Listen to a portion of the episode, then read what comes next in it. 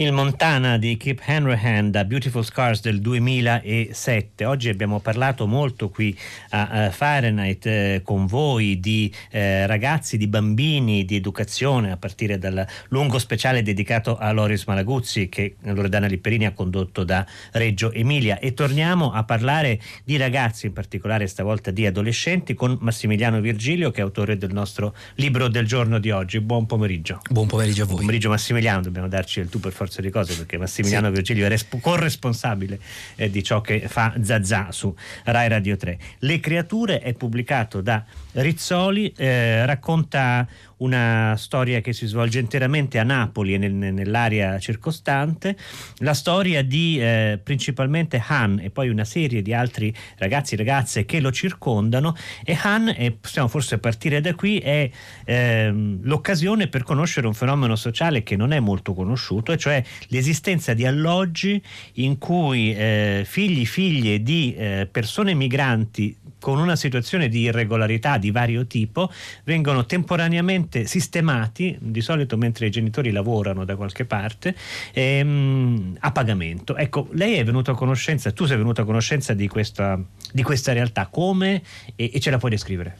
Sì, sono venuto a conoscenza di questa realtà perché innanzitutto ho lavorato per molti anni come operatore sociale. A un certo punto, come tanti operatori sociali in questi anni, ho perso il lavoro e, mm, mi sono ritrovato in qualche modo ad avere però quell'altro lavoro, quello della scrittura, del giornalismo, della radio. E in qualche modo questa diciamo, unione di cose unita al fatto che tra i miei interessi vi è la pedagogia perché mi sono laureato in pedagogia, non dico studiato perché altrimenti mio padre poi mi rimprovera perché dice così la gente pensa che non sei laureato. E in realtà ho incontrato questa storia in un oratorio alla periferia di Napoli che è la periferia dove è molto diffusa e presente una diffusa comunità cinese. E ho incontrato questo ragazzino cinese di 14 anni che viveva in una di queste case famiglie informali, li chiamo, non illegali, certo lo sarebbero illegali in qualche modo, ehm, e viveva insieme ad altri ragazzini migranti, eh, figli di migranti nati in Italia oppure provenienti dall'estero, questo poco importa francamente, e da lì ho cominciato a um, chiedermi che cosa mi collegasse a questa storia. E in qualche modo ho fatto una misurazione palmo a palmo tra, uh, tra, tra il me di, dell'epoca, disoccupato, ex operatore sociale, scrittore, e il racconto di questi ragazzini sradicati e ne è venuta fuori però una storia di finzione. Eh, Han si trova dunque a venire sistemato da sua madre Liu in uno di questi alloggi eh, temporanei, irregolari, mh, mm, eh, pessimamente condotti, per esempio non gli danno assolutamente nulla da mangiare no. e mh, mm, si trova a dividere questo spazio con un ragazzo ucraino e uno nero e, e, poi succedono una serie di vicende che hanno a che fare anche con la criminalità e che lo metteranno veramente veramente nei pasticci. Al tempo stesso però conosce una ragazza che si chiama Nina che è la nipote della tenutaria diciamo di eh, questo alloggio e, e con lei eh, sboccerà un'amicizia che poi diventerà un amore con esiti che ovviamente non rileviamo. Mm, prima eh, di entrare più eh, profondamente nella storia di Han, eh, Massimiliano, ci sono tanti diversi livelli di irregolarità fra coloro che vivono in, in questi luoghi e c'è una grande, grande paura dei servizi sociali. Ora, considerato il, veramente il, le condizioni primitive in cui si trovano a vivere questi ragazzi, che per esempio non hanno un soldo oltre a non avere da mangiare, dovrebbero guardare alla prospettiva di una casa famiglia come qualcosa di positivo. Perché non lo fanno? Perché eh, questo romanzo, dico sempre, nasce eh, come una scintilla no? tra, tra, due pietre che fanno un fuoco eh, eh, che hanno a che fare molto con la realtà dei nostri tempi. Innanzitutto con l'affermazione di una retorica, eh, diciamo, antipoveri in certo senso, per cui essere poveri in qualche modo è una, è una colpa eh, anche se poi insomma, parliamo da molto tempo di cancellare la povertà, in realtà stiamo cancellando i poveri, li stiamo tenendo fuori dalle, dai centro delle nostre città. E dall'altro c'è un fatto molto pratico, molto chiaro. I tagli al sociale, che sono conseguenza naturalmente dell'affermazione di una retorica che sono venuti negli ultimi 15 anni, hanno portato anche a una compressione ad esempio dei posti nelle case famiglia, dei posti letto Eh, molto spesso si sente parlare, ad esempio nella mia città, a Napoli, di ragazzini napoletani che magari non possono appunto più stare in famiglia e vengono spostati non più in case famiglia del, della regione come la legge prevederebbe, ma vengono addirittura sono costretti, costretti a portarli fuori regione con un'esperienza di sradicamento eh, enorme che naturalmente questi ragazzi fanno. E, e questa, questi tagli hanno inciso anche sul livello di performance, se posso usare questa espressione, dei servizi sociali, che quindi si ritrovano in qualche modo ad abbassare sempre di più la soglia. Quelli che prima erano i centri che accompagnavano i minori non accompagnati appunto fino ai 18 anni, sempre più diventano centri a bassa soglia dove l'intervento, la capacità di intervento è ridotta nei confronti di questi ragazzini. Se tutto questo accade, eh, unita a una casistica infinita che il migrante irregolare si ritrova a vivere nel nostro paese, chiaramente... Sono moltissime variabili su Esattamente. Per esempio? Ci sono ad esempio casi abbastanza Rimaniamo assurdi. sui minori, diciamo casi abbastanza assurdi. Recentemente ho incontrato, tra l'altro, eh, l'abbiamo anche ospitato a Zazà eh, perché purtroppo è stato menato fuori dalla metropolitana ad Aversa dove tornava un ragazzino. Eh, il suo compagno, che era venuto appunto a trovarci negli studi RAI di Napoli, mh, mm, che era quando è arrivato in Italia ovviamente eh, straniero, eh, non poteva andare a scuola, non aveva il diritto in qualche modo di andare a scuola. Eh, a un certo punto la sua eh, condizione burocratica è migliorata, quindi aveva questo diritto, ma era troppo grande, aveva ormai 18, 18 anni e nessuna scuola superiore, nessun preside voleva, anche se ovviamente ne aveva il dovere, voleva accoglierlo in una delle classi.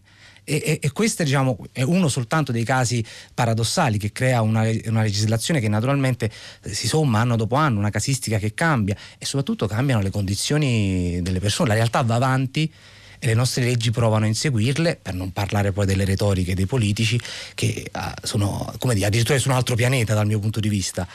Un minore non accompagnato come Han eh, che però ha un passaporto cinese, quindi eh, non è un cittadino italiano, rischia l'espulsione il giorno in cui compisse 18 anni nella casa famiglia?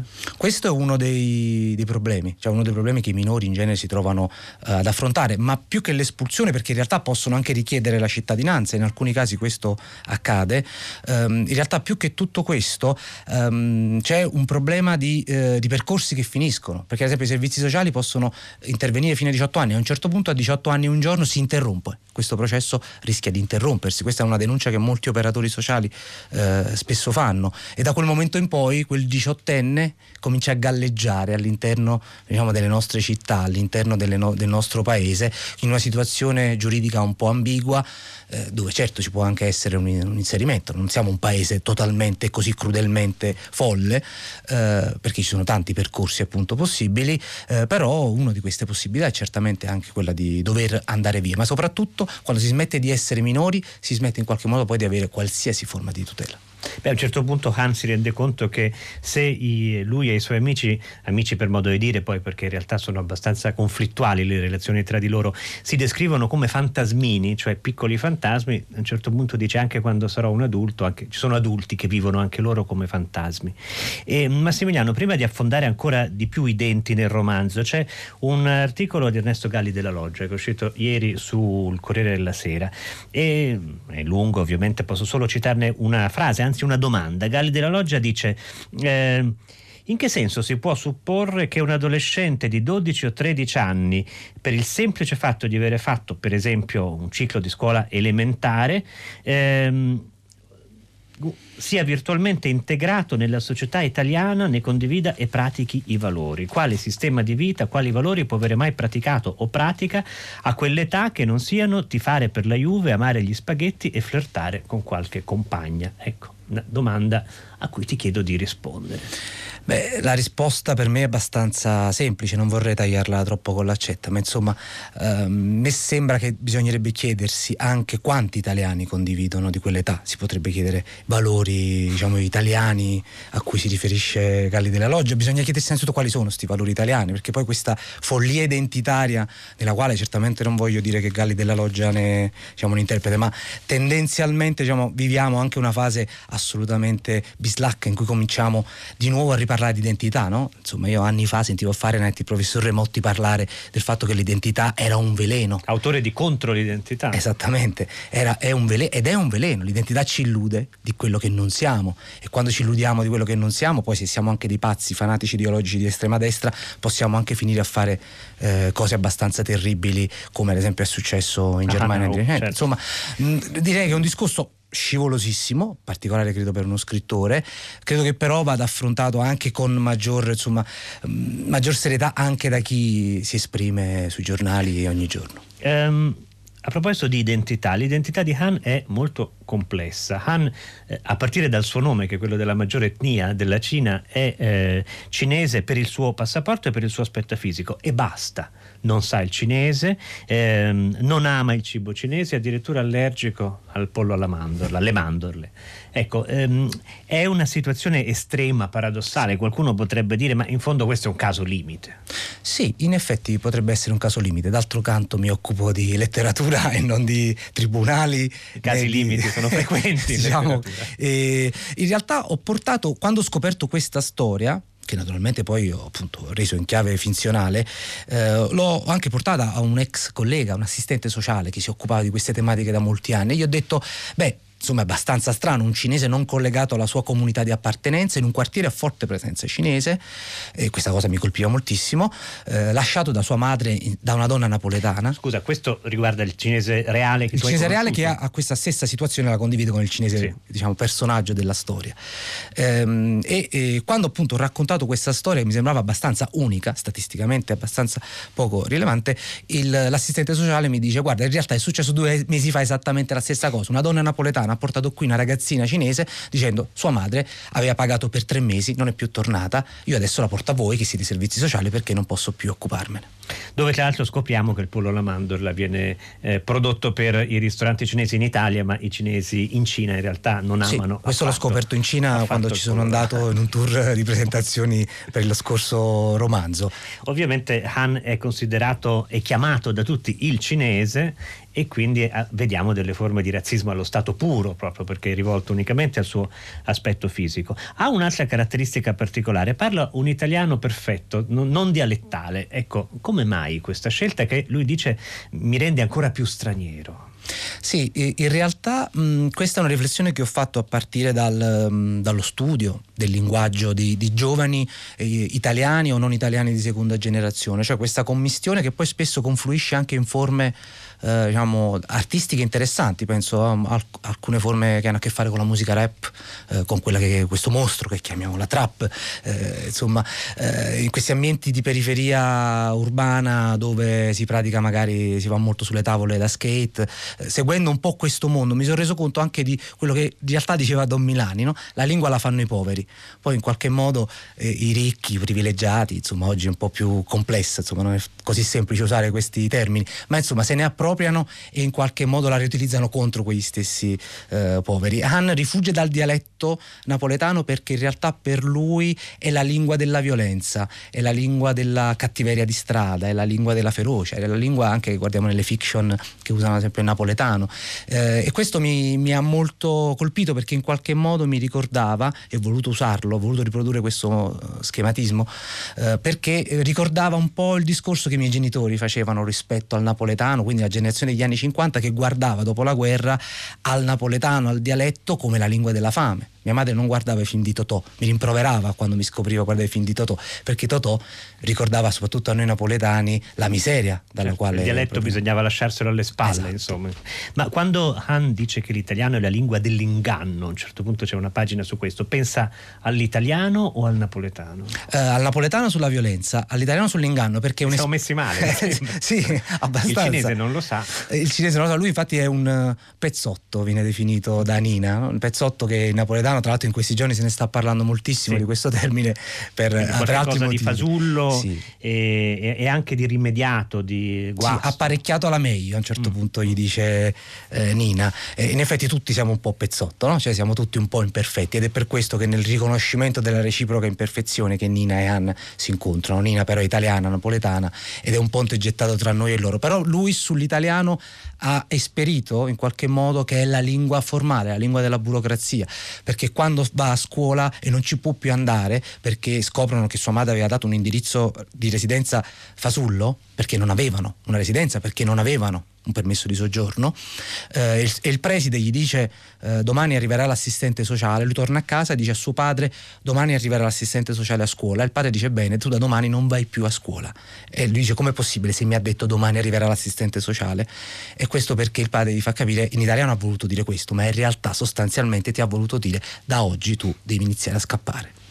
E in effetti in un romanzo come Le creature di Massimiliano Virgilio pubblicato da Rizzoli, che è il nostro libro del giorno di oggi, che contiene anche delle pagine, eh, non molte, ma di una violenza efferata. Sì. Ecco, in fondo alla fine eh, Massimiliano la sensazione che si ha è che la violenza più terribile che subiscono Han e, e altri ragazzi è l'inerzia l'attesa che segna tantissime di queste pagine, una, anni e anni di giovinezza, quegli anni in cui si potrebbe raccogliere, imparare, produrre di più, completamente sprecati. Sì, la condizione del migrante, soprattutto giovane, spesso è quella dell'attesa.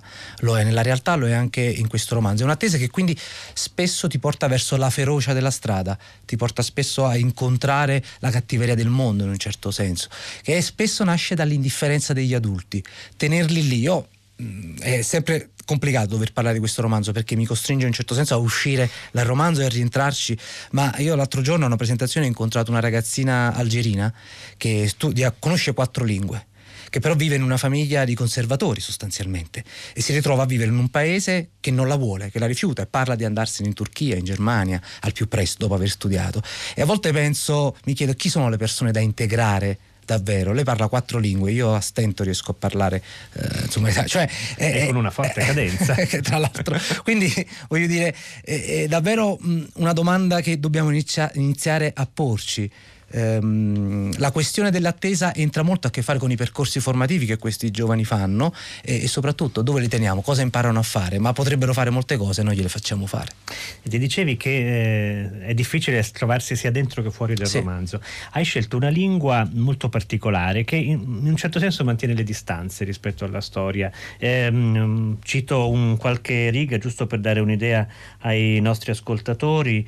Eh, attraversarono i giardinetti infestati dai coleotteri avidi delle carcasse di zanzare. Ecco, ovviamente questa è un'espressione che i personaggi non userebbero. Eh, come hai deciso che posizione assumere, adottare rispetto alla storia che intendevi raccontare?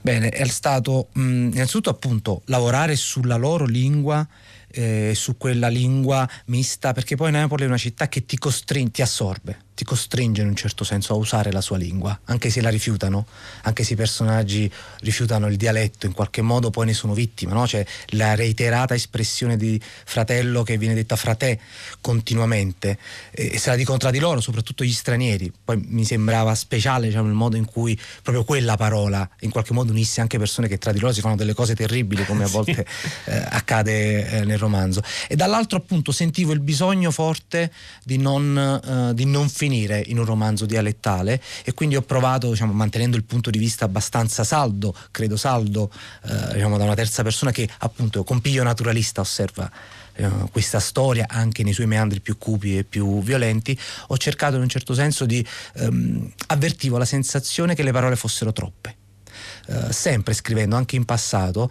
avevo voglia di scrivere, di scrivere. In questo romanzo ho avuto sempre più voglia di ridurne le parole, di, di, di limitarne l'uso e in qualche modo mi sono posto esattamente da questa prospettiva in cui a un certo punto le parole erano sempre più di quelle che avrei voluto.